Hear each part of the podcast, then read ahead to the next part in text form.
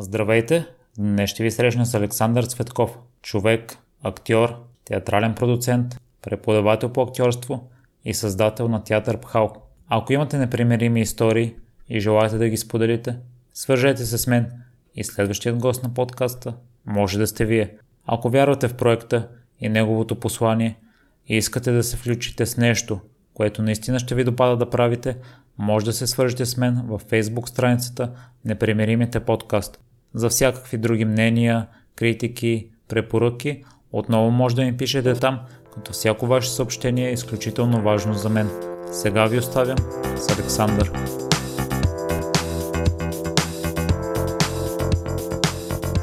Здравей, Александър, и благодаря много за приятата покана. Привет. Първо искам да те попитам за един, може да се окаже доста повратен момент за теб, свързан с актьорската професия. Ти си боледувал от асептична некроза над тазобедрената става, което сериозно е заплашвало актьорската ти игра. Кариерата като цяло, да. И ти споделиш в едно твое участие, че ако не можеш да практикуваш актьорството, ще умреш душевно. Едва ли не? Точно така. Да. Интересно ми е какво стана на сутринта след като разбра, че си болен тази болест. Се на следващия ден какво си мислиш? Ао, ами, а, всъщност беше доста объркан период за мен. Аз тъкмо все още асимилирах а, голяма смесица от чувства от това, че съвсем скоро беше така началото на моята професионална кариера като актьор в Държавен театър. Всичко стана изключително бързо, веднага влязох и в други представления. Това бяха много емоции, на които аз не можах да обърна внимание, защото трябваше да се концентрирам в новата и новата професионална задача. А, в един момент а, заболяването дойде изключително а, неочаквано на връх рождения ми ден. Беше пика на болката и точно и тогава а, отидох в а, спешното в Ловеч. М- успях да докоцукам до там. Прегледаха ме, но в случая нямаше дежурен ревматолог и момчето, което беше дежурен, каза, приятел, а не искам да те плаша, ама не изглежда добре няма как това нещо да ми въздейства. Някак съм свикнал винаги да отричам това, което ми казват, докато не намеря абсолютните доказателства или докато не го докажа за себе си. Намерих на въпросния ревматолог телефона, защото не толкова, че ме притесни на човека в спешното диагнозата. Той сам каза, че не е сигурен, че не трябва да му вярвам до край, но според него не изглежда добре. Намерих телефона на въпросния ревматолог, чухме се в неделя, той ми постави диагноза по телефона, което беше още по-съмнително и още по-така невероятно и мен ме накара още повече да се съмнявам. При срещата с него, разбира се, направихме всичко необходимо, снимки и така нататък. Показа ми човека на рентгеновата снимка, нещо, което аз и до ден днешен не виждам. не мога да го различа какво е то. Но в крайна сметка има нещо там на снимката ми го описа и аз реших спешно да се върна в София и а, да направя тук пълни изследвания, така за да бъда абсолютно сигурен, което потвърди диагнозата. И мисля, че там някъде вече започнах лека по лека да вярвам, че всъщност на мен ми има нещо. Нещо, което е страшно, нещо, което крие много големи рискове. Още повече веднага директора на театъра започна да търси мой заместник, тогава се ядосах, признавам, въпреки че към днешна дата го разбирам, тъй като човека като менеджер на една такава организация, той не може да си позволи това един контузен актьор да спъва общия работен процес и така нататък. Но това ми внесе още допълнително напрежение и като цяло беше една изключителна плетка от чувства, страхове, притеснения и така нататък. Имаше един миг, в който се събуждах сутрин и просто не исках да съм се събудил. Веднага от театъра ми дадоха един реквизитен бастун, с който да си помагам да вървя. Станахме много близки приятели с този предмет в следващите няколко месеца, защото аз не се разделях с него, дори на сцената. Аз играх 4 месеца с бастун.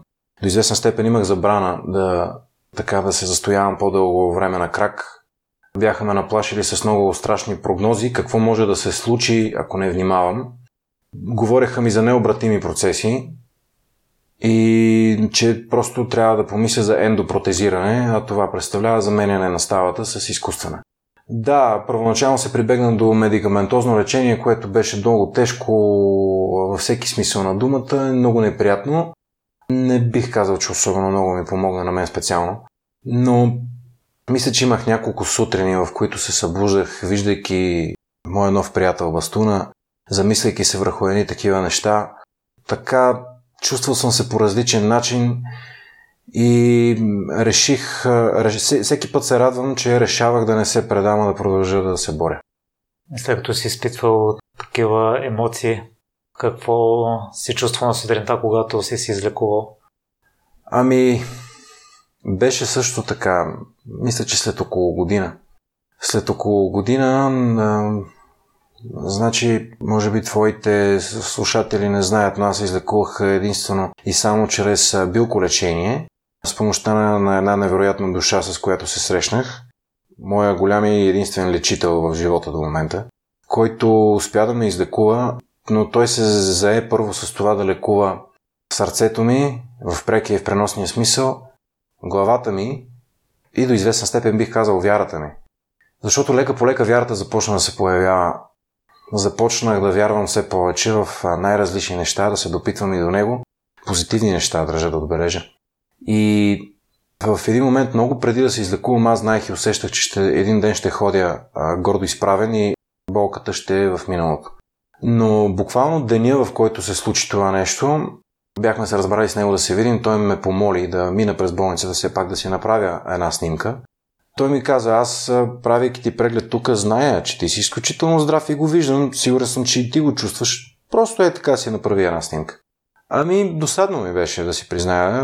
Аз от тогава ненавиждам хора с престилки, болници и така нататък, без да ги осъждам, просто на мен ми влияят по различен начин. Отидох, направих си въпросните изследвания отново, снимки и хората в рентгена ме разпознаха и задължително ме пратиха при ревматолозите, които останаха изумени и онемяли, че няма следа от заболяване. Това не беше толкова емоционалното. Дори бързах, защото исках да си хвана бързо автобуса за Троян, от за Троян, за да мога да отида при него и човека ме в смисъл ревматолога, той ми подаде ръка, поздравление, вие сте се излекувал, може ли тук да ви пишем в един учебник, който веднага ме ядоса и дай си ми снимката и да си отивам, аз ще ме пишете в учебници мене. Така отидох нали, при моя човек, той погледна я така за около една-две минути. Една-две минути е много време човек да гледа в снимка. Тогава в мене нещо се преобръщаше към си, бе, чак сега, какво толкова много я гледа, он е веднага разбра, че в болницата веднага разбра, че ми няма нищо. Тук сега да не се покаже нещо, нещо ново, нещо старо, недоизлекувано и така нататък. Човека гледа, гледа, гледа и в един момент ми каза, малко повече ядки да хапнеш, е, а иначе си здрав. Не знам точно той какво видя, така и не ми каза, но нали, тогава пак аз си отдъхнах.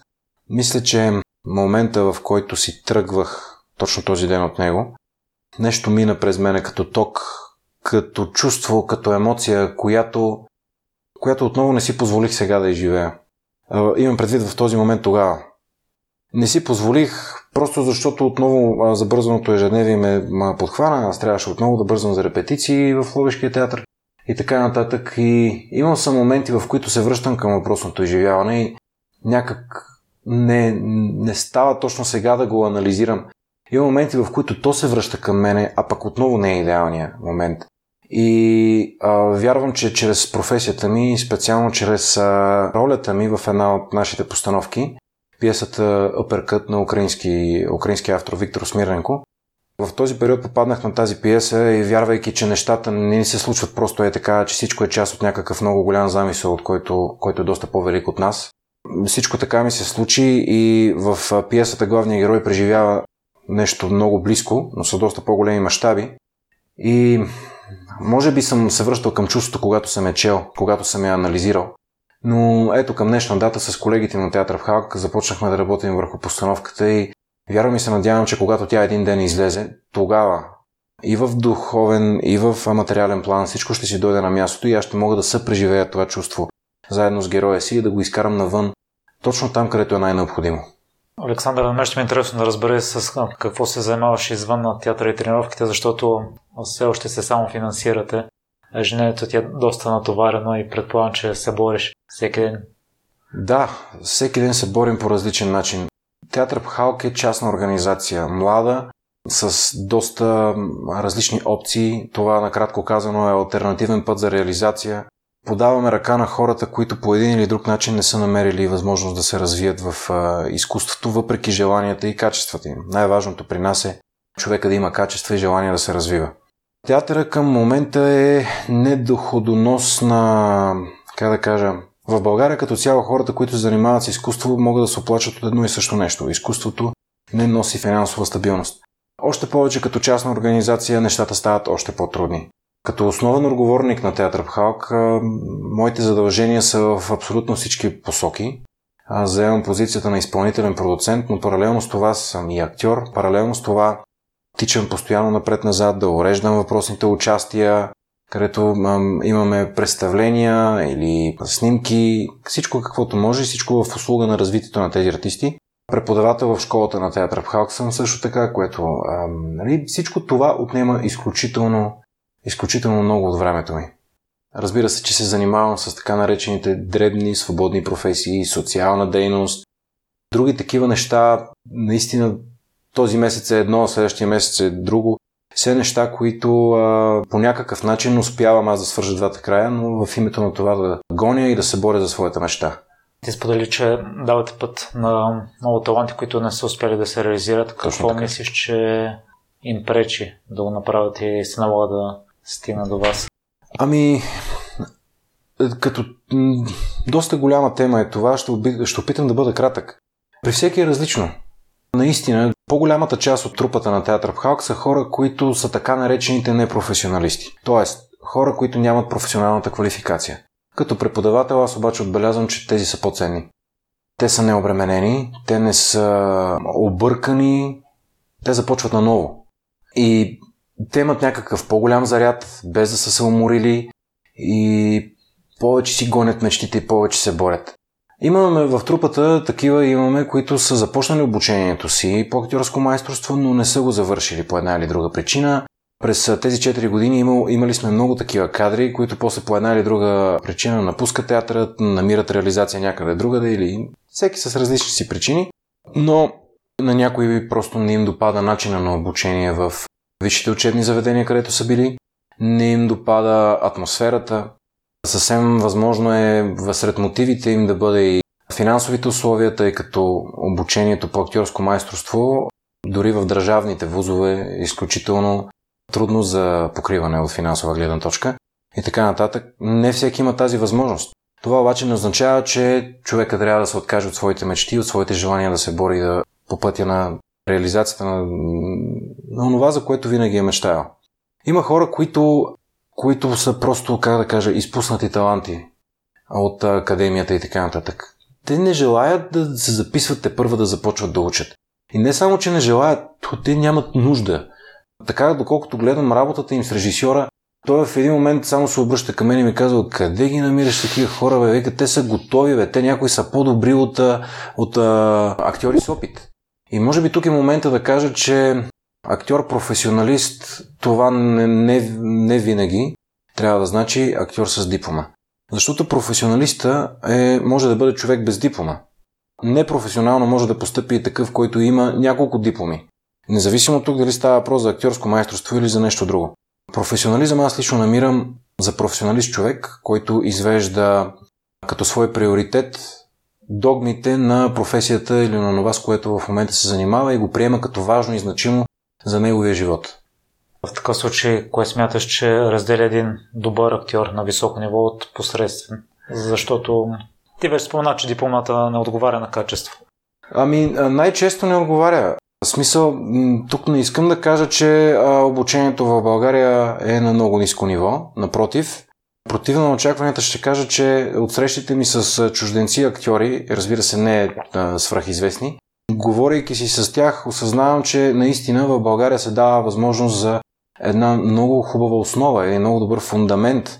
Разбира се, че всеки преподавател по актьорско майсторство има своите методи, принципи, практики, стратегии за развитие и така нататък но най-много си зависи от човека, който се обучава. Така че аз по-скоро ще го кажа така. Не е важно къде, как, при кого и дали въобще си завършил. Най-важно е, що за човек си. Защото човек се учи докато е жив. Много са примерите в световен мащаб, че дори сред а, известните личности, актьори и така нататък, които започват актьорската си кариера късно. Това по никакъв начин не ги ощетява. Кое различава посредствения от как го каза, добрия, от добрия актьор. Аз лично не мога да отговоря. защото има една друга теза. Но за мен няма добри и лоши актьори. За мен има подходящи и неподходящи. Обожавам да давам този пример, казвайки следното. Да, да приемем, ще дам пример с един от най-любимите си актьори, Ал Пачино. Той е свръх добър актьор, доказал се, преподавател също така дълги години, невероятен и до днешна дата. Колкото и да е добър, за ролята на Терминатор ще получи Арнолд Шварценегер, защото той е по-подходящ. Аз в практиката си като преподавател по актьорско майсторство осъзнах, че няма такова нещо от някои хора да не става за актьор. Всеки става за актьор. Може би не за всяка роля, но всеки би могъл да стане актьор и да бъде да се превъплати в нещо или дори дето се казва да играе себе си. Това също е актьорско майсторство, понякога е много трудно, но хората от бранша много добре са запознати. За някои хора е изключително трудно пък да бъдат себе си и така нататък. Тъй, че ако мога така някакси да ти отговоря на въпроса, ще се върна към това, което заключих преди малко, че е важно какъв човек си. Ако даденият човек е посредствен и приема на така работата си като актьор за нещо посредствено, нещо, което може да го направи, може да не го направи, силно вероятно това ще му повлияе на актьорлъка, така да го кажем на разговорен език. А ако се старае, ако се занимава и полага всички усилия, вярвам, че това би се отразило също така позитивно на неговите качества и точно в момента, в който ги представя. Александър, какво хората не разбират за актьорите? Аз чух едно определение, че вас ви определя като хора, които си разхождат гащите по сцената, а ти споделяш в твоето участие, че самото обучение е много трудно. Самата работа изисква много теб и психически, и физически. Ами, това за гащите и сцената много ми хареса. Аз твои реплики. Сериозно? Да. Аз съм го казал. Да. Това не мога повярвам. а къде съм го казал? Мисля, че е при Георги Ненов. О, не мога повярвам. добре, нищо, хубаво. Да, малко има вкус на моя хумор, но добре. А, значи, актьора като цяло, нека да започнем от там. Актьорското майсторство, актьорската дейност идва от думата акт. Това е чуждица, синоним на действие. На сцената трябва да се действа. В услуга на нали, няма да изпадам в подробности, но в услуга, така ще го кажа, за да е по-достъпно до повечето зрители, в услуга на сюжетната линия, в услуга на посланията, които ние трябва да хвърлим от сцената. Така просто разхождане по сцената, погащи или не погащи, защото второто също придобива изключителна популярност, което лично на мен не ми допада особено. Или просто да излезе на сцената да кажем един текст, в никакъв случай това не е акторско майсторство. Защото абсолютно всеки човек може дори да не е минал през школовка, може да научи и да наизусти един текст, да се качи на сцената и да го каже. Разбира се, повечето хора тук много а, така бързо ще се сетят. Да, ама е важно как се казва. Това как е, пак казвам, няма да изпадам в а, подробности. То м- как се ражда много след какво, но това, което повечето хора не разбират за, а, не, или не знаят за актьорската професия, наистина тя е изключително тежък психофизически труд. Мисля, че след нас актьорите би трябвало да бъдат миньорите, защото специално за себе си аз мога да кажа, че работя абсолютно през цялото си време. Всяка една свободна секунда. Ние, актьорите, създавайки а, роли, преди това трябва да сме минали през така нареченото обучение 3-4 години, понякога повече, за да развием своите актьорски качества, в това число гласово говорен апарат, пластика, знанията, които са необходими да разкодираме текстовете на авторите, как всичко това, което технически сме научили да го вложим, да го съберем в едно, да открием персонаж, персонажи, да изиграем нещата, така че те да изглеждат плътни, да изглеждат истински и зрителите да, да разбират смисъла на театъра като изкуство. За мое нещастие, в последно време това са едни неща, свързани с актьорската професия, които остават малко настрани. И някак всеки, всеки казвам, защото така е разговорно, вярвам и се надявам, че има много актьори, които мислят като мен, но доста актьори се насочват именно към това. Този начин на разбиране. Аз ще изляза на сцената, ще си кажа текста, както и да го кажа, хората ще ме харесат. Далеч съм от мисълта, че това е така. Далеч съм от мисълта, че това е мисията на един актьор. Много пъти обичам да казвам, че също както църквата е храм на вярата, на, на религията и така нататък, театъра е храм на културата. И хората, отивайки там, имам предвид зрителите, те би трябвало да се обогатят. А човека, който е на сцената, би трябвало да им предава послания, би трябвало да поставя въпроси, теми, да казва своите възгледи от името на ролята, от името на екипа и така нататък, с което се търси провокация в зрителя по даден проблем, който би могъл да бъде социален, който би могъл да бъде а, а, изключително актуален и така нататък. Ако има хора, които гледат на професията ми като хляб и зрелище, това просто е тъжно. Защото наистина един актьор, за да стъпи професионално на сцената, минава буквално през всички кръгове от тада. Значи, аз не съм завършил надфис, аз съм завършил театрален колеж Любен Грой при професор Елена Баева и специално тогава в колежа бяха едни много здрави времена. Ние бяхме респектирани от горните курсове, от начина по който се работи с тях. Аз бях, признавам, че когато ме приеха в Любен Гройс, театрален колеж, гледах на него като нещо, което подявалите. Аз от тук само ще мина и само чакам да дойде следващия изпит в надфис, който ще кандидатствам и така. Колеж, то не звучи сериозно. Тогава много бързо това нещо беше разбито в представите ми, защото всеки ден от 8 до 8 ние бяхме там. Когато прибавим това, че повечето като мен имаха, нали, както и до днес, различни странични професии, за да можем да се издържаме, ставаше още по-трудно. От нощна смяна да отивам на репетиции, на лекции и е, свършва в 8 часа, където най-много да имам 2 часа и отново отивам нощна смяна студентски живот, но не в онзи хубавия смисъл, когато са големите партите и купони. Това е нещо, което е много трудно. Нещо, което може би човек може да... Нормалните хора могат да го издържат ден, два, три, седмица, може би месец. Ние говорим за три години. И това е почти всеки ден. И тази умора малко или много се натрупва. Но това далеч не е най-неприятното. Всеки ден са различни дисциплини. Да, окей, някои се повтарят. Всеки ден се изисква от теб всеки ден а, те провокират да мислиш, да действаш, да влагаш всичко от себе си и а, към днешна дата още на мен ми е трудно да възприема нормалната система на обучение, изпити. Някои от моите колеги все още сега в театър Пхалк са студенти на различни неща и не мога да разбера кога са сесии, какво всъщност представляваше сесия. Те ми обясняват всеки път, аз всеки път ушки го запомням, после бързо го забравям, че Нали, при тях учиш, учиш, учиш, па присъстваш на някакви лекции, па после всичко това го наизостяваш и отиваш на изпит. При нас изпит беше всеки ден. Всеки ден трябва да си на ниво. Всеки ден имаш да покажеш онова, което от предния ден ти е преподадено, как си го освоил, как си го разбрал.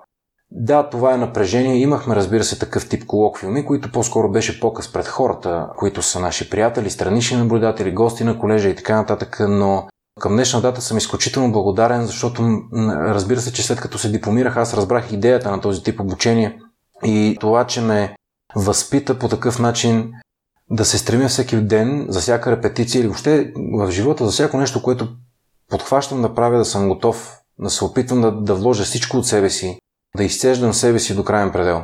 И пак казвам, това далеч не е най-страшното, защото всичко това се учи, учи, учи, учи, учи, обучава се, както по-рано казах, минаваш през всичките кръгове на ада и в един момент те изхвърлят в едно небрадно лозе. Нали, казвам изхвърлят, защото чувството е малко такова, но всички ние искахме да стигнем до театър, а може би хората не знаят, но не е много трудно, излизайки от някои от вузовете по актьорско, да, да влезеш в театър. И там атмосферата е съвсем различна и на моменти се чудиш, бе, подявалите, аз завърших ли актьорско майсторство, нищо не ми се получава. Влизаш от шок в шок. Влизаш от а, една атмосфера в друга, която е още по-неблагоприятна на моменти, а, още повече, както на жаргон се казва, там си на пангара. Месец-два и представление и хората вече те гледат готов, не готов, има поставена дата и край. Това е положението. И това са едни много такива турмозещи неща. А, още повече Ловешкия театър по мое време беше един от най-играещите в България изключително много турнета. Случвало се да имаме по 40 представления в месеца, по 2, по 3 на ден в различни точки на страната. Звучи може би шоково, някои казват, че добре бе, обикаляш, виждаш нашата хубава татковина и така нататък, но не го пожелавам на никой. Имаше си страхотен позитивен ефект върху мен, научих много неща от целият този опит. Имам предвид от това да, да играя много представления в един месец и така нататък, но мисля, че Професията ни е изключително тежка и трудна, асимилирайки всичко това, което казах до момента и като се прибави обичайните житейски проблеми, фактори и така нататък. И се получава една смесица, която хората не са се замислили, може би. Но с удоволствие, аз съм съгласен, ако има такива, на които им е интересно, нека да дойдат на една-две репетиции, да видят как се работи, защото сме го правили това нещо. А, канили сме човек, който каза, аз тая роля, която Еди кой си изигра, аз мога да направя много по-добре. И ние го поканихме на една репетиция, човек си тръгна на 20-та минута, след което дни след това се видяхме и каза, вие сте някакви луди хора, това, това не знае как мога да го издържа. Не, че там се караме или си викаме или става нещо страшно, ами просто когато хората влязат в кухнята, разбират, че разбират естеството на работата и че това е нещо изключително трудно. Моя призив към тях е да уважават тая професия и да гледат на нея да гледат на нея с респект. Въобще би било добре към всяка една професия, с която не са запознати, или пък са запознати, защото като цяло е доста неблагодарна актьорската професия. Толкова много труд, толкова много усилия, това са работа с емоции, чувства и така нататък. И възнаграждението в крайна сметка не само в финансов аспект, а възнаграждението, ако търсиме такова, е абсолютно неблагодарно и недостатъчно. Но радвам се, че днес има хора, с които, слава Богу, ние сме се свързали в екип, в колектив и нашите основни сили, които ни движат, са съвсем други, не са свързани с парите. И това нещо ми дава лично на мене стимул, че може би има и други хора в други професии, така и може би има надежда.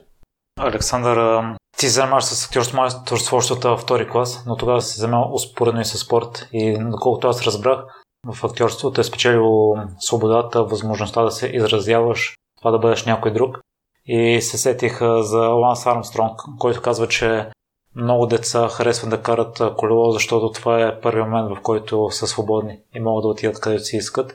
Каква е вътрешната ви мотивация да продължавате да правите това, защото каза, че нямате много блага?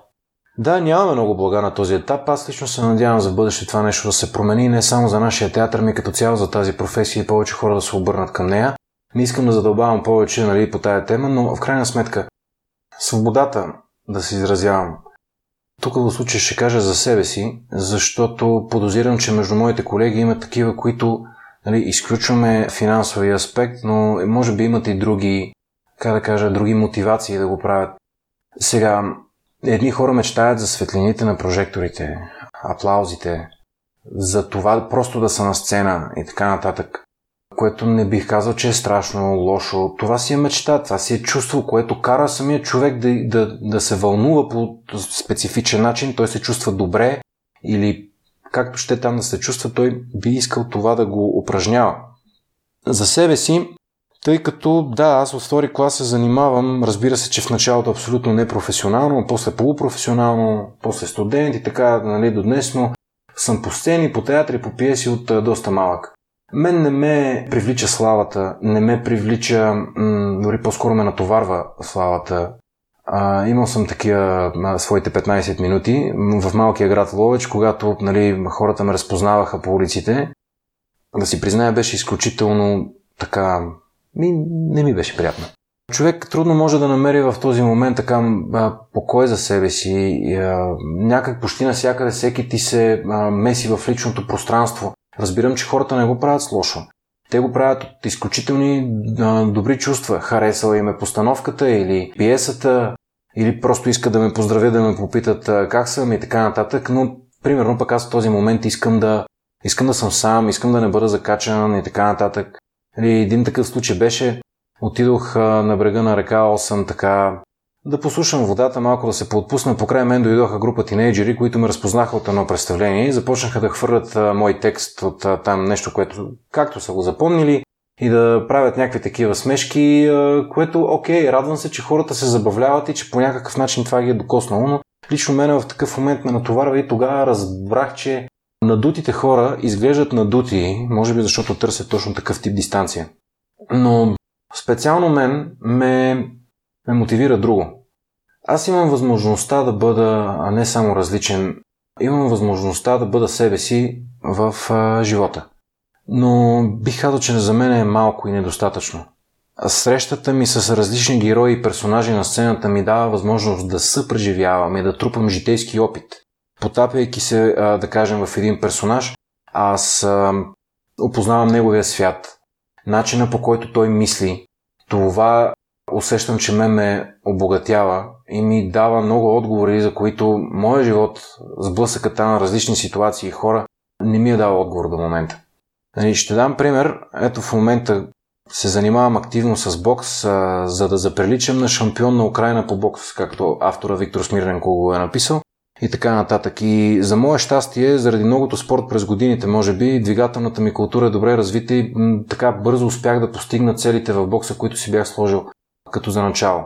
Де факто, в момента това, това го постигнах за няколко месеца, но в момента продължавам да опознавам света на бокса, продължавам да намирам мъдростите от бокса, които намират приложение пък в живота ни и в интерес на истината успя да ми помогне за някои, за някои неща, които не можех да си обясня в личен план, специално в контакта ми с хората и така нататък. Част от професията ми е да се занимавам, да анализирам, да търся, да откривам, да живея живота, както в случая на главния герой, да живея живота. Сега трябва да, да, да качвам килограми, да свалям килограми, за да видя, да изпитам какво е. Защото аз ще защитавам такъв герой в сцената, аз трябва да познавам идеално неговия живот, идеално начина по който той мисли, неговия бит и ежедневие, взаимоотношенията му с хората, да ги опознавам, да видя той как се държи с такива хора, нали? което а, наистина това е безкрайно. Някои хора си мислят, ми добре, опознаваш го, изиграваш го и чао. Напротив, то точно тогава започва вече е, сблъсъка с зрител е момента, в който всичко това, което съм търсил и анализирал, аз в този момент го изнасям на сцената. И тогава вече започва контакта с зрителя, как той го възприема. В течение на времето се откриват още нови и нови и нови допълнителни неща за героите, които, слава богу, в театъра има възможност как да се сложат или да се надградят, докато примерно в киното е невъзможно, тъй като там вече продуктът е капсулован и е пуснат на конвейера вече за масово производство, примерно. Така че това изключително много ми харесва това ме прави щастлив, това прави живота ми разнообразен. Зная и осъзнавам не само за чужди хора, ами най-близките, или както обичам да ги наричам домашни любимци и хората до мен, много от моите размисли или от а, моите мотивации или нещата, които правя, са необяснени. И те обичат да казват, оф, човек на изкуството, какво искаш? Но това, че е необяснимо за тях, не означава, че е необяснимо за мен. Точно така го дефинирам като свобода, защото имам възможността да правя това, което искам, по начина по който искам. За съжаление в България няма тая възможност човек да си търси героя, да, да анализира и толкова време да се занимава върху ролята си, както ние сега в нашия театър правим. Но това е едно от нещата, което ние сме сложили като своя цел и приоритет да работим по тези принципи, които би трябвало да бъдат. Хората, ако вземат за пример един холивудски филм, месеци наред да кажем, един от най-емблематичните примери е Дъстин Хофман, вече не помня за кой филм, но доста месеци е ходил с камъче в обувката, поставено на точно определено място, за да го убива и за да намери и да разбере точно как неговия герой куца. Много такива примери нали, на хора, които примерно трябва да играят в а, филм за затворници. Доброволно влизат в затвора като цел, като част от програма. Наистина не е там а, целодневно, за някакви часове. Именно за да усетят атмосферата. Именно за да, за намерят духа на героя си някъде там, това нещо, за да бъдат наблюдатели, да вземат, да, така да го кажа на жаргон, да сдъвчат, да асимилират и да го представят пред зрителя. И е много трудна и отговорна работа. И радвам се, че така има все още актьори в България, които полагат максимални усилия. Ние, пак казвам, в театър Пхалк сме си го поставили това нещо като цел да се работи на такъв тип принципи, отново казвам, знае и разбирам провинциалните театри, не само провинциалните, разбира се, които са притиснати от срокове и те са задължени да изкарат час по-скоро продукция, но ние пък избрахме да работим по начина, дето се казва по учебник, да работим по такъв начин и това нещо, както виждам, за всички в театъра носи максимално удоволствие и има точно такъв благоприятен ефект, че развива нашите личности чрез ролите. Имате ли други принципи, към които се придържате? Да, разбира се. Професионалната квалификация, както по-рано си казахме, въобще не е от значение. Това е един от принципите. Държим да правим изкуство необременено, да бъде свободно, но това, което ние искаме да изразим, ние искаме да кажем това, което ние имаме необходимост да кажем на обществото, на зрителите и така нататък. Имаме принципите всички в театър Халк да бъдем равни. това число и аз, въпреки че съм основен ръководител и така нататък, започнали репетиция, абсолютно всички сме равни, всеки си има а, задължения и ангажименти. И обичам да казвам, че не е длъжно да сме приятели, особено пък в живота, но пък а, хубаво е ако го има. Това, че сме колеги, че си помагаме и че за нас, както по-рано казах, извеждаме изкуството като свой приоритет, в никакъв случай да не падаме под принципите за качество и тези, които ние сме приели. И разбира се, едно от нещата, които обичаме също така малко като наш почерк е една лека и особена нестандартност. Не бих искал да кажа, че ние правим нестандартен театър. Защото понятието е малко така последно време сбъркано и хората като чуят нестандартен театър и кой знае кой какво си представя. Нека да го наречем стандартен театър, конвенционален, но с неконвенционални средства. Използваме изключително много мултимедиа, аудиовизуални ефекти, което придава така един малко филмов елемент а, на нашите постановки. И а, скоро, а, скоро разговарях така с един а, зрител, който каза, вие правите театър-кино, а не кинотеатър. Първоначално си взех въздух така да, да, да, нали, да тръгна да се оправдавам, че това не е точно така, но се замислих бързо и всъщност мисля, че зрителите най-добре могат да оценят ние какво правиме, да, да, най-добре могат да го нарекат, най-добре могат да преценят дали то е хубаво или не, дали се заслужава да се гледа втори, трети, четвърти път, както ни се е случвало или не. Всеки с вкуса си, но не ни е било цел да правим театър кино. Цел е да, нали, не е да просто да е така различно, не ни е самоцел, ами това са нашите идеи. И ние искаме да ги влагаме, искаме да се развиваме и да опитваме нови неща в името, в услугата именно на всеки един проект, онова, което представлението иска да каже като послание. Кое е посланието, което искате да достигне до най-много хора? Ами, разбира се, че за всяка постановка е различно. Забелязах съвсем скоро време, че много често така в повечето ни, в абсолютно всичките ни постановки всъщност, излиза къде повече, къде малко по-малко темата за вярата. Вярата, но не толкова вяра като религия, а да речем вярата в себе си, за пример. Човека, който се бори, човека, който постига целите си, вярвайки, че може да ги постигне. И човек, който в България, тъй като някак малко е мрачно времето, последните 20 на години, така ако мога да се изразя, Забелязал съм, че хората наистина са загубили вяра и се чувстват доста излагани. Е, имаме примерите, които, а, нали, да не изреждам всички видове спортисти, музиканти, и не само, разбира се. България е толкова много таланти във всички, много, във всички посоки бълва, които постигат успехи и това би могло да бъде мотивация и т.н. Не знам, а, вярата някак ни липсва. Бих искал тази вяра някак да можем да я събудим. Не е предумишлено, така, просто така излиза от постановките. Ни, излиза вяра търсенето на позитивното, борбата, реалността, че нали, това е, да, в точно една от нашите постановки, но една от много така загнездените теми в постановката ни филм, реалността и избора на реалност, защото както ние да се майтапим с някои хора в постановката, те избират да, да живеят в реалността на, а, на своите любими филмови герои а не в своята собствена реалност, където се получава конфликт на реалност и съвсем спокойно можем да видим вече по улицата някой, който да ходи като робокоп, въпреки че е абсолютно нормален човек, с нормално, нормално е облечен, но той в своята си реалност, в своята си глава, в това число и вяра, той се чувства по различен начин. Не казвам, че това нещо го поощряваме, но ние лично не го осъждаме. Даваме на човек да си избере. Ми окей, нека човека да бъде свободен. Ако иска да е робокоп, ако иска пък утре да е Терминатор, да е Супермен, да се чувства както иска. Нека обаче просто да не, да не нарушава същото това право на другите хора. Нали, това е специално моята дефиниция за свобода. Правото да правиш всичко каквото, както, където, с когото поискаш, без да отнемаш на други хора това право.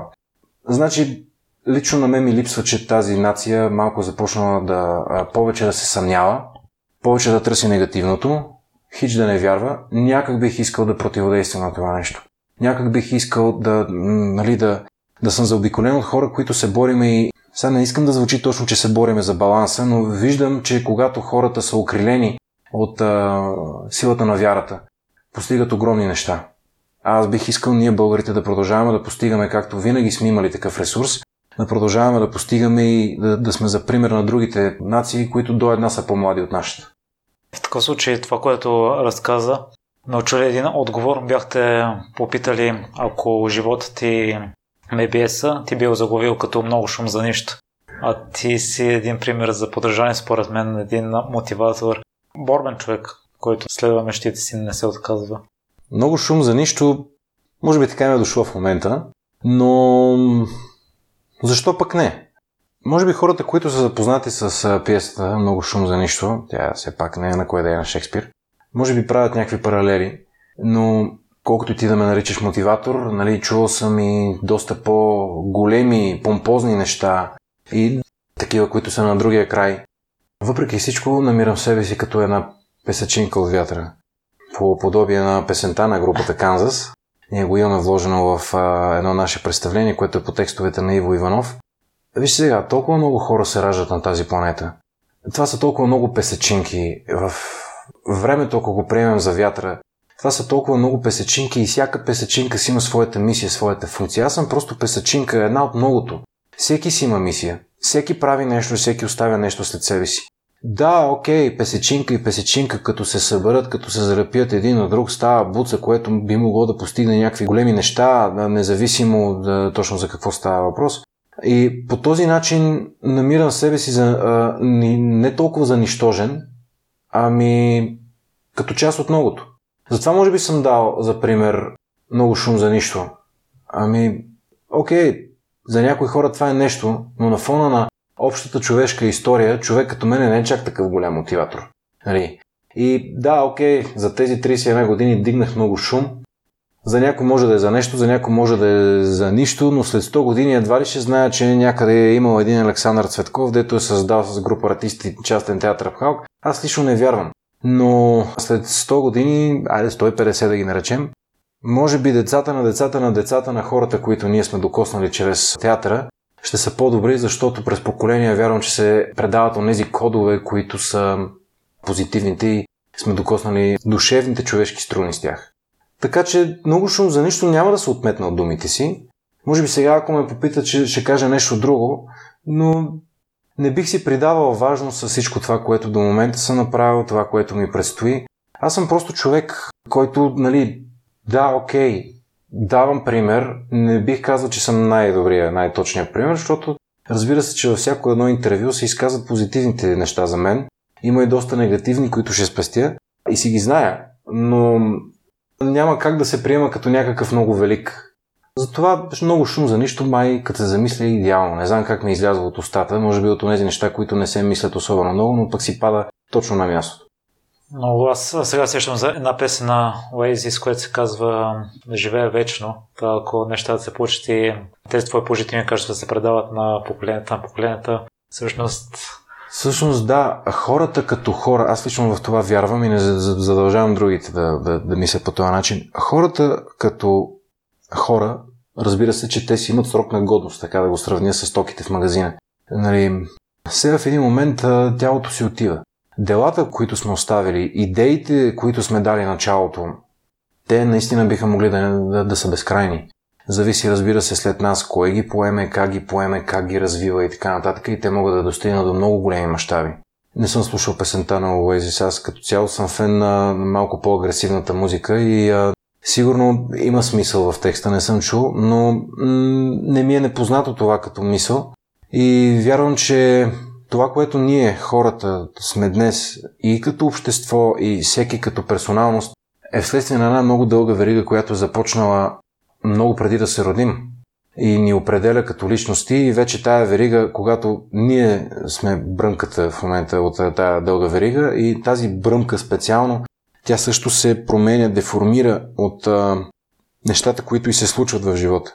Тъй, че Случват ни се на нас някакви неща, променяме себе си, променяме живота си, променяме всичко или нищо, но то е част от пътя. Така че всеки човек го прави по един или друг начин. Да, окей, при някои така се случва, че техните решения са съдбовни за, за много големи глобални мащаби и т.н. Но това е просто защото е видимо. Това, че някой е направил нещо, нали, ще дам пример за, от една от любимите ми книги, това, че преди 150 години даден човек е подслонил еди кой си и ам, го е спасил от сигурна смърт в зимна нощ. Това след поколение, след поколение, след поколение, там в този род се ражда един доктор, който открива, да кажем, лечение срещу някаква много тежка болест. И едно подслоняване за една вечер се оказва, че е спасило много, ама много повече хора в глобален аспект. Просто нещата идват след време понякога. Понякога се случват веднага, понякога след малко по-малко, но смятам, че всеки е част от един общ план, който, пак казвам, план е доста по-велик от нас като персоналности. Просто ние сме, нали да не казвам да се повтарям пак песечинките във вятъра, но ние, ние сме молекулите в цялата тази работа. Всяка си има функция, но е част от цялото и ние всички сформираме това цяло.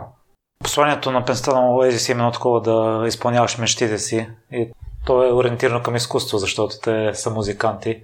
Един факт за теб много ме очуди. Споделяш, че първи крачки към хората си спрял да правиш. Да, спрях да правя. Защо така?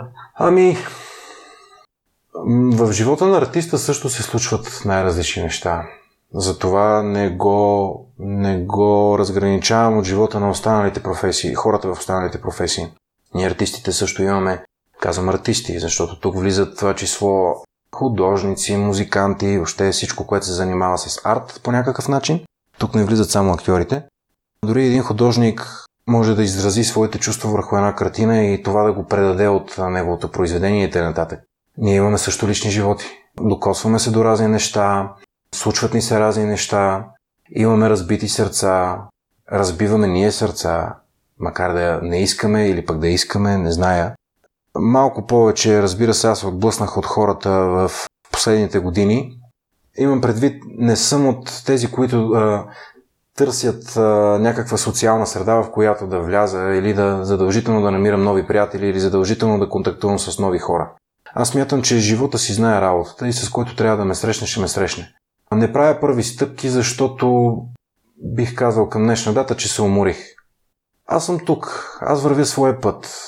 С някой, ако се допрем по някакъв начин, ако има интерес той към мен, или тя към мен, или то към мен, да дойде и да, нали, и вече ще видим от това какво и как ще излезне.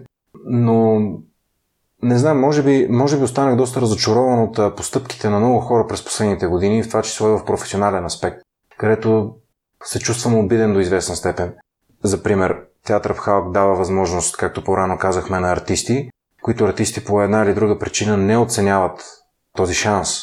Не оценяват, че никъде друга да няма да ги вземат на работа, примерно без диплома, няма да се, да се отнасят по такъв начин към тях и да ги обгрижват, да ги подготвят и те да стигнат нали, към професионалната сцена.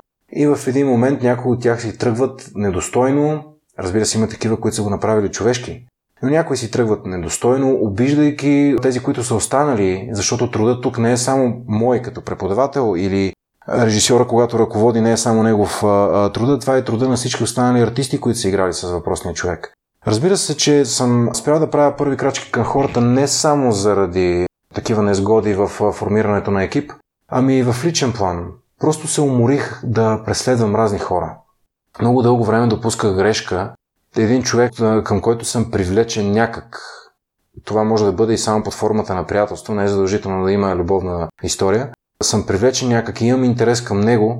Не е задължително аз да му се навирам постоянно в неговото пространство и така нататък някак почнах последно време, усещам да държа хората на, на, на една дистанция и аз лично да избирам кои да допусна и кога да ги допусна малко по-близко. Това ми разбиране до известна степен също го дължа на бокса, където дистанцията е по същия начин толкова важна. Пиесата Uppercut, върху която работим в момента, говори за точно това. Uppercut като цяло е удар, който се нанася от близка дистанция и е един от тежките удари. Би могло да бъде. Така че там главният герой го прави именно с най-близките си. Допуснати толкова близко, вследствие на дадени обстоятелства, нали, той нанася точно такъв тип апъркът не с юмруци, не с ръце, ами с силата на обидата и така нататък. Разбира се, издавам леко от сюжета, че това нещо се променя вследствие на полуките и вследствие на намиране на правилния път. Но специално в живота си предпочитам да имам малко приятели, предпочитам да имам верни такива, да контактувам с хора, които ме карат да се чувствам добре, а не е задължително да съм контактна лично заради това, че съм актьор. По-скоро предпочитам да запазя себе си. Скоро присъствах на една премиера, филмова премиера на един мой колега и много добър приятел Мартина Сенов и неговия филм Страстите Абитюренски. А момчето направи интересен филм, различен, безбюджетен, различен тип кино за България. Шапка му свалям за организацията и за целият този труд. Може би филма не е по вкуса на всеки, но това, което в крайна сметка видях е, че накрая едни артисти там се събират, получават своите поздравления. Аз някак стоя настрани от това. Поздравявам ги, ето, ако може така сега в момента да кажем официално, но на мен никога не ми е било приятно като актьор след представление да идва да ми казват, ао, колко хубаво беше, колко невероятно играхте и така нататък. Нямам нужда да бъда хвален аз. Не съм там за да покажа себе си. Там е за да, за да предам нещо, което да стигне до хората. Аз съм просто инструмент. И не смятам, че трябва актьорите да бъдат чак толкова много дигани на пиедестал. Но в случая просто направих паралел, че избягвам тази излишна публичност. Имам си собствен кръг, личност и пространство, на което преди година някъде усетих, че май не съм обърнал достатъчно внимание и че трябва да му обърна и вече коригирам този недостатък в себе си. Това не означава, че съм се затворил в бункер, напротив, но мисля, че по-скоро обръщам доста повече внимание. Много така внимавам и както по-рано казах, не преследвам хората. Аз съм си на своя път и се радвам и съм благодарен, че съм намерил мисията в живота си и своя път ще го извървя. Който иска да ми прави компания, за кратко или за дълго, стига да може да върви в моето темпо, е добре дошъл. Александър, не мога да не те попитам за Иво Иванов, тъй като той е един от моите любими автори. Няма да те питам за любим негов разказ, защото човек, докоснал се до неговата книга, ще забележи, че всеки следващ ще му любими като цяло не може да ги разграничи. Все пак, ако трябва да препоръчаш един на хора, които все още не са прочели неговата книга или неговите разкази, няма който ти идва на прима виста. На прима виста, за съжаление, голяма част от разказите му не, не помня имената. Точно да ги насоча. Просто ще ги насоча към книгите и двете. Мисля, че всеки сам за себе си може да си прецени кой би могъл да му бъде любимия разказ. Да, имам любими. Имам любими разкази, които са докоснали мен, защото по някакъв начин там с Иво Иванов ни се допират не само помежду ни, ами той като автор, аз като читател. Се допираме и там влиза толкова дълбоко в мен, че спокойно може да ме разтърси това, което е написал. Мисля, че голяма част от а, разказите ги вложихме в едно наше представление, което се казва Шоу лекция за щастие. Ние се свързахме с Иво Иванов. Той ни предостави безплатно авторските права върху книгата за направата на този спектакъл. И ние направихме, точно подбрахме точно до известна степен някои от любимите мои и на колегите разкази. Те се препокриваха, разбира се. И някои, които решихме и преценихме, че са необходими, за да може спектакъла да придобие цялост. Но при Иво Иванов няма празно. Там няма нещо, което да е нали, просто е така да мине. Там абсолютно всяко нещо докосва, стига в дълбочина и оставя отпечатък. Бих препоръчал в случая на зрителите, на, прочета, на читателите на книгата да, да се превърнат малко и в зрители, да дойдат и на наше представление. Това, разбира се, следващото такова се очаква да бъде в новия сезон защото ние от сцената правим нещо, една идея по-различно, което слава богу допадна на самия Иво и то е изключително много. Той остана много изненадан от това как сме адаптирали за театралната сцена неговите текстове. В случая това е шоу-спектакъл, не е точно обичайната пиеса, която нали, с реплики, както често хората казват. Там са някои от любимите ми, от любимите ми разкази и не ги чета повече. Знам ги на Изус, защото аз трябва да ги разкажа в сцената. Знам ги на Изус и много пъти са ми казвали, защото това е едно представление, което кара хората да се смеят, да плачат, да се замислят, на моменти може би да се ядосат за нещо и така нататък, но има един момент, в който те винаги плачат. Няма изключение. Не сме имали, но тук мисля, че десетина спектакъла на шоу Лекция за щастие сме направили или там някъде. Не е имало случай да няма ревящи в салона не го дължа само на себе си, или че това е един от любимите ми разкази, дължа го разбира се на Иво Иванов, дължа го на колегите си, въобще на целият колектив, които работихме върху създаването на това представление, дължа го най-много може би на Бога, че ме срещна с тези хора, с този човек и че имам възможността неговите разкази така да ги направим, че те да бъдат още по-достъпни от сцената. И бих казал, че съм горд, че съм част от една такава магия. Затова нека зрителите да, пак ще кажа, първо читатели, после да се превърнат в зрители, видят едното, да видят другото и да си преценят за тях кое е. Не бих искал да насочвам, но наистина много са. Много са. Иво е прекрасен човек. Се радвам, че е и българин на всичкото нагоре. Александър, ти споделяш, че наградите създават състезателен характер на изкуство, а не било да е така състезанието за спорта. Какво би казал на един човек като мен, който всяко нещо обръща на състезание, иска да има такова? Ам... Ми, виж сега, състезанията са хубаво нещо. В никакъв случай не бих казал, че не гледам състезания. Не гледам спорт. Няма такова нещо. Спорта много рядко е състезание с теб самия, но изкуството е така. Да, наградите в изкуството придават състезателен характер. Дори бих казал, че са до известна степен обидни. Дано да не получавам никога някаква награда за изкуство.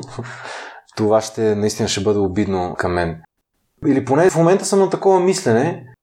Винаги така няма да крия, като малък съм си представил, че получавам награда и е било така самоцел, разбира се, че някой ден ще взема Оскар. Дори малко преди да запиша актьорско майсторство, работех в киноарена. Там едни приятели ми направиха един колаж как държа Оскар. Нали, това беше в а, дните, когато кандидатствах актьорско майсторство и ми го направиха така, нали, като видиш ли мотивираш подарък. С течение на времето обаче това се изчисти. Аз получих най-големите си награди на сцената и смятам, че те са много по-велики от някакви си статуетки, златисти, сребристи или там каквито да било. Не искам да обиждам никой скулптура, ама тия статуетки на всичко отгоре са и грозни ръмбави, неудобни за събиране на прах. Е, нали, като гледам в някоя витрина така на статуетка, това е първото, което да си мисля. Си казвам, гледай сега тая статуетка толкова прашлясала някой бърше ли, но после се замислям, тя гледай сега тук разни работи стърчат от нея. Някой ще тъгне, ще се пореже, контузии и т.н. Нали, това са неща в кръга на шегата, разбира се, но по-скоро имат негативен, негативен ефект върху артистите.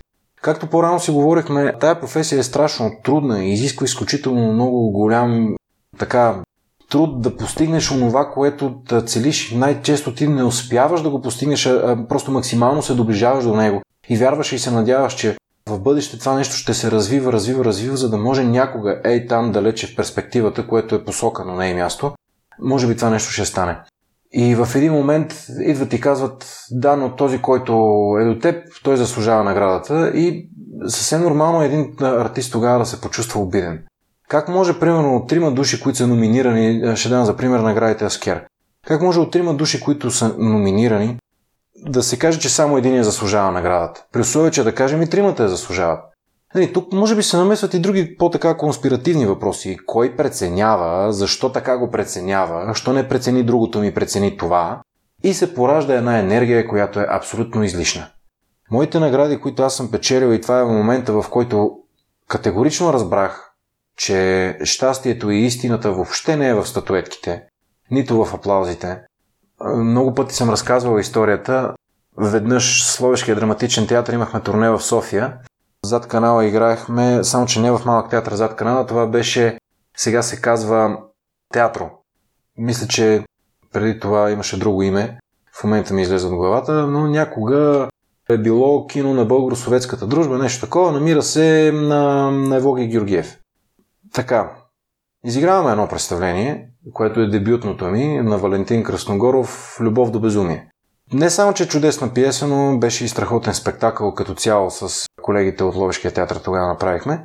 Не съм сигурен дали точно в този ден, когато го играхме, беше най-доброто изиграване, но излизайки от а, задния вход, защото на предния знам кой ме чакаше и какво искаха да ми казват, аз не искам да го слушам, Излизайки през задния вход, трябваше пак нали, да, мина, да мина така през а, касите и ме пресрещна един много висок господин, който ми каза, може ли за секунда? И аз помислих, че човека нещо се объркал да го пъти откъде да излезе. Той ми каза, аз искам да ви благодаря. Тази вечер аз гледах а, спектакъла. Сега не знам вие как сте играл, и аз не разбирам от тези неща, но благодарение на вас и на вашия герой, аз от утре ще променя живота си към добро и ми подари един пръстен, който не е пръстен, ами някаква пружинка беше, която се слага на пръстите и такъв се прави, по такъв начин се прави масаж на пръстите. Нещо такова. Просто казвам, нямам какво друго да ви дам. Ето това ви го давам от сърце като подарък. Аз, разбира се, след време го загубих, за което съжалявам, защото това, това е доста по-важен за мен подарък, отколкото една статуетка. Това означава, че съм изпълнил дори за един човек в салона, съм изпълнил мисията си като актьор там. И това ме мотивира и ми, и ми следствие ми даде много голям тласък за тая професия. Разбира се, в последствие съм имал и много такива награди, че дори с театър Пхалк, просто когато виждам, че онова, което ние сме се борили толкова време да направим, правим го и то има необходимия за нашето артистично его ефект. Тоест не е отишло този труд на вятъра, хората наистина се замислят, хората наистина това нещо ги докосва, значи ние сме си постигнали целта. Мисля, че това са наградите, а състезание в сферата на изкуствата, мисля, че трябва да бъде само единствено с нас самите. Днес съм направил такава роля и такъв спектакъл, състезавам се със себе си следващия път да направя по-добър, да направя по-голямо постижение. Има спортове, които също възпитават такъв начин на мислене, въпреки че малко ли много всеки спорт го има. Но такива, които се състезаваш със себе си, а не с друг човек, малко повече възпитават такова мислене и някак, ако намирам а, паралел с а, спорта и изкуствата, по-скоро бих, бих казал тук. Че а, тук се свързват и че в изкуството би трябвало, би следвало да бъде именно по този начин. Защото иначе се получава, казахме какво, и то не е особено приятно за гледане, може би и за чувстване, не зная. Александър, ако имаш право на едно безплатно пътуване, би отишъл в и Казах и Япония. Да. Защо? Да. М- има нещо, някаква необяснима за мен енергия между мен и, а, и Япония. Никога не съм бил там. Тренирал съм карате преди доста години. 7 години се занимавах с карате и с различни приложения, свързано и с сцената, свързано и с така наречените демонстрации. Никога не съм крил, че имах период така в пълнолетието си, където работех и като охранител. Тогава си беше метод за самоиздръжка, няма начин. И някак, може би, започна от... Започна именно от бойните изкуства. Почнах така малко повече да се ровя в, нали, и в калиграфия. Намерих едни много красиви книги на автори, които не са известни, но по нищо не отстъпват на, на романи като Шогун и така нататък азиатски автори, вече не само Япония, но нали, Китай, Лаудза, Сунза и т.н. Неща, които по някакъв начин страшно много ме докоснаха. И до такава степен, че се превърна едва ли не в мания по едно време. Преобразявах жилището си в японски стил. Обличах се в японски стил първоначално само у дома, Второначално така и не се стигна, защото вече не можех да си го позволя. Още робувах на това какво ще си кажат хората за мен. И така не можех да си го позволя, но и до ден днешен си пускам традиционна японска музика, когато искам да се успокоя. У дома се палят традиционни японски а, пръчици, такива, които са ароматни. Разбира се, че имам на самурайски меч и част от броня, нали, продължавам едни такива неща, да си колекционирам, да се събирам има изключително така голяма любов към целият този морален кодекс на японците, начина по който те, са, те се възпитават още в най-рана детска възраст. И Казаки е едно невероятно място, само от снимките мога да съдя. И в исторически план там невероятни неща са се случвали и смятам, защото и в България има такива места и те носят своята енергия. Малко по-сензитивните хора можем да го усетим това. И там като а, отиде, примерно, един човек на, на Беринтаж, някак почваш да се чувстваш различно. Не казвам, че усещаш енергията на майката природа, всичко това ти минава между пръстите и ти се зареждаш и всяка батерия, която хванеш се зарежда сама, защото съм слушал и такива глупости. Човек се чувства различно. И това смятам, че е достатъчно. И казаки ме кара да се чувствам различно само когато гледам необработени снимки от там. И цялата комбинация от всички тези фактори просто ме, не знам, такъв начин ме държи, че само като чуя за Япония и веднага настръхвам и внимавам. Отглеждам няколко вида бамбук, истински автентичен, японски и китайски имам, разбира се, но си го отглеждам от дома вкъщи и така много бих искал някой ден, легално или не, в България да засадя дива гора от бамбук така, която аз зная има няколко точки по нашите географски ширини, където адаптиран бамбук може да оцелее и да се развива сам, без да бъде по такъв начин инвазивен, че да застрашава природата. Нали? Всичко това съм го разучил. И това е една такава лична мечта, която съм сигурен, че някой ден ще изпълня, но все още е рано. За сега бамбуците са ми само около метър, но ще растат. Заедно с любовта към Япония, надявам се. Александър, преди да преминем към последните въпроси, къде слушателите могат да се свържат с теб или да следят за постановките на театър Пхалк? Слушателите да се свържат с мен на... Не знам колко аз ще бъда интересен за тях, защото един такъв разговор, както с теб в момента, смятам, че е достатъчно интересен. Аз наистина съм многословен понякога и за скромните си 31 години съм натрупал изключително много опит в най-различни неща, не само сфери, но и неща. Много истории мога да разказвам. Всички с нетърпение очакват а, моите мемуари някой ден. Аз все още мързаливо отказвам да приема, че ще запиша такива.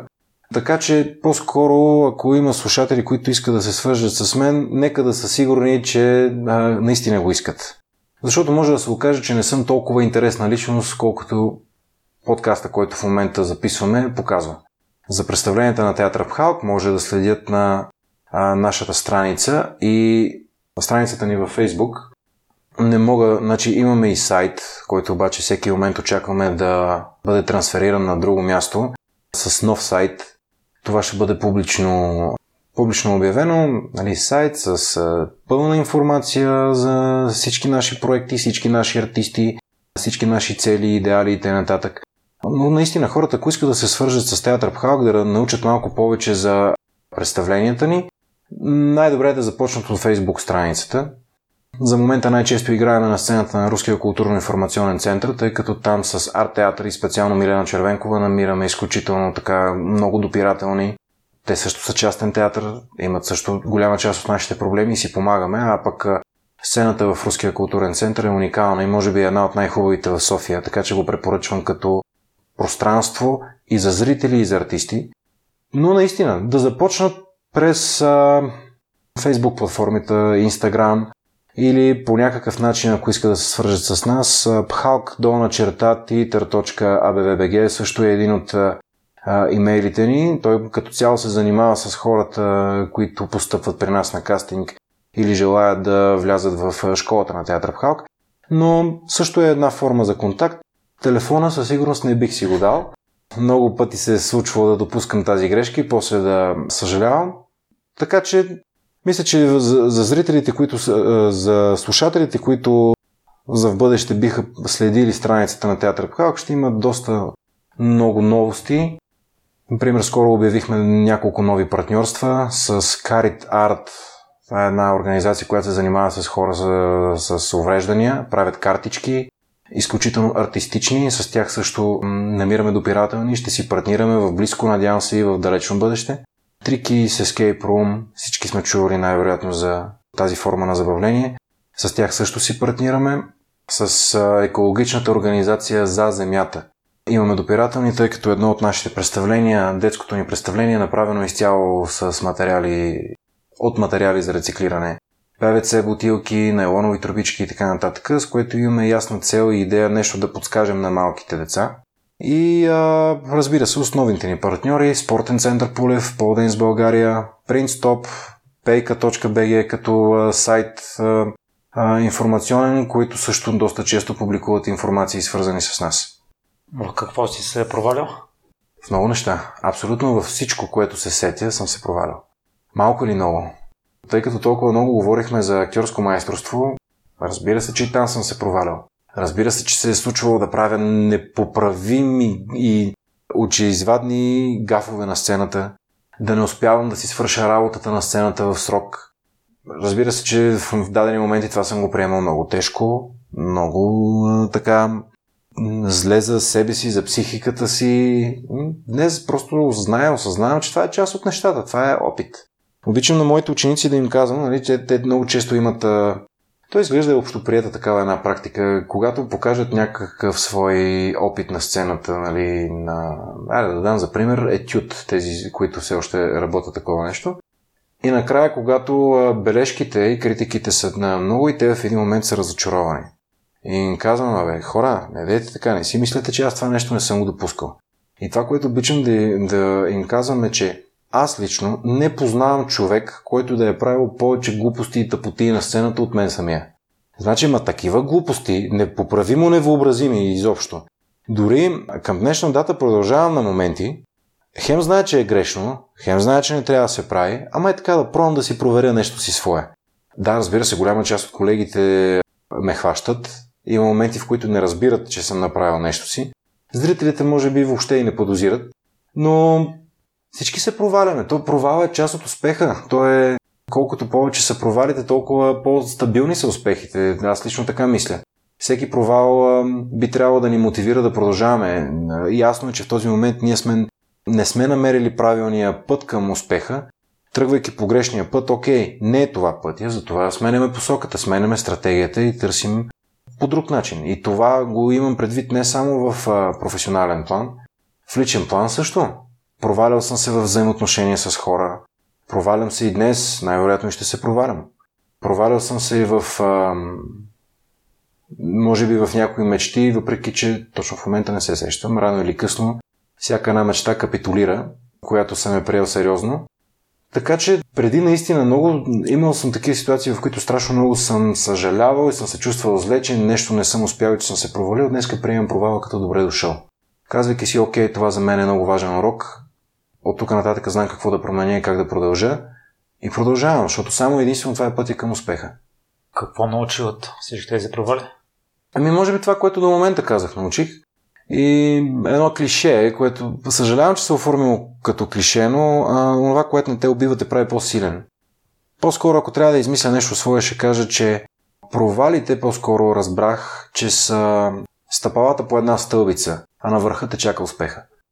Лично за себе си така го намирам. Понякога провала е твърде голям и така се сгромолясаме, падаме няколко стълбици по-надолу и трябва да, да, да извървим пътя отново, може би. Но няма леко, няма лесно. Хората с големи мечти, с големи цели, амбиции и идеали просто осъзнават всичките тези рискове. Именно това ги прави шампиони, победители и успешни хора. А с какво се гордееш най-много? Ох, труден въпрос за мен лично. Много пъти са ми го задавали. Винаги се опитвам да отговоря тук и сега как са нещата. Днес специално се гордея, че успях да стана на време, да отида на тренировка по бокс, да я завърша до края и да успея да стигна на време до тук. Това за мен е гордо, защото бих казал, че много ми се насъбра. Но в така, ако разгледам, ако разгледам в живота си, гордостта като цяло не е нещо, което ми е от любимите неща. Или може би по-скоро възгордяването, нека така да го приемем. Всяко нещо, което превишава количествата и нарушава количеството на обичайното и нарушава баланса, нали, колкото и да е хубаво е вредно. Мисля, че съм горд с а, провалите си. Мисля, че се гордея с това, че проваляйки се някъде съм намерил път как да продължа. Не мога да не кажа, че се гордея с Театър Халк, с колегите си, с труда си, а, с труда на всички ни. Гордея се с това, че съм осъзнал мисията на живота си и гордея се с това, че заразявам а, хората да мислят а, свободно, че си сбъдвам мечтите и че се боря това нещо да продължава да бъде така и че не го пазя само за себе си, аз поделям така наречените тайни, по-скоро бих казал уравненията за успехи и въобще за всичко това, което аз съм научил, го споделям, а не го крия само за себе си. Това също понякога ме кара да се гордея.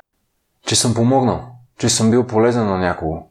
Тогава се чувствам най- най-горд, без да имам необходимостта някой да ме потупва по рамото или аз да казвам, оле хора, вижте колко много съм помогнал. Нали, примерно, тук сме направили някаква социална дейност, както често правиме, даряваме дрехи, обувки, играчки или други, всякакви такива неща. И ма, после някак се чувствам, чувствам се много така изчистен, зареден и съм горд, че намирам такъв тип практики, за да го направя, за да го постигна. Благодаря много за днешното гостуване, Александър. За мен беше изключително чест. И аз благодаря, за мен също беше чест. Дано в бъдеще да можем да се срещнем пак и да мога да разкажем нови неща за слушателите на твоята рубрика. Да знаеш, че трибуната е винаги е отворена за теб. Е, и Александър винаги е отворен за трибуната, нека така да завърша. Благодаря, че слушахте целият епизод до край. Още веднъж, ако имате интересна история и желаете да я споделите, свържете се с мен и следващият гост на подкаста може да сте вие. За всякакви мнения, критики, препоръки, можете да ми пишете във Facebook страницата на Примеримите подкаст. Отговарям на всичко и всяко ваше мнение е изключително важно за мен. Лек и разкошен ден!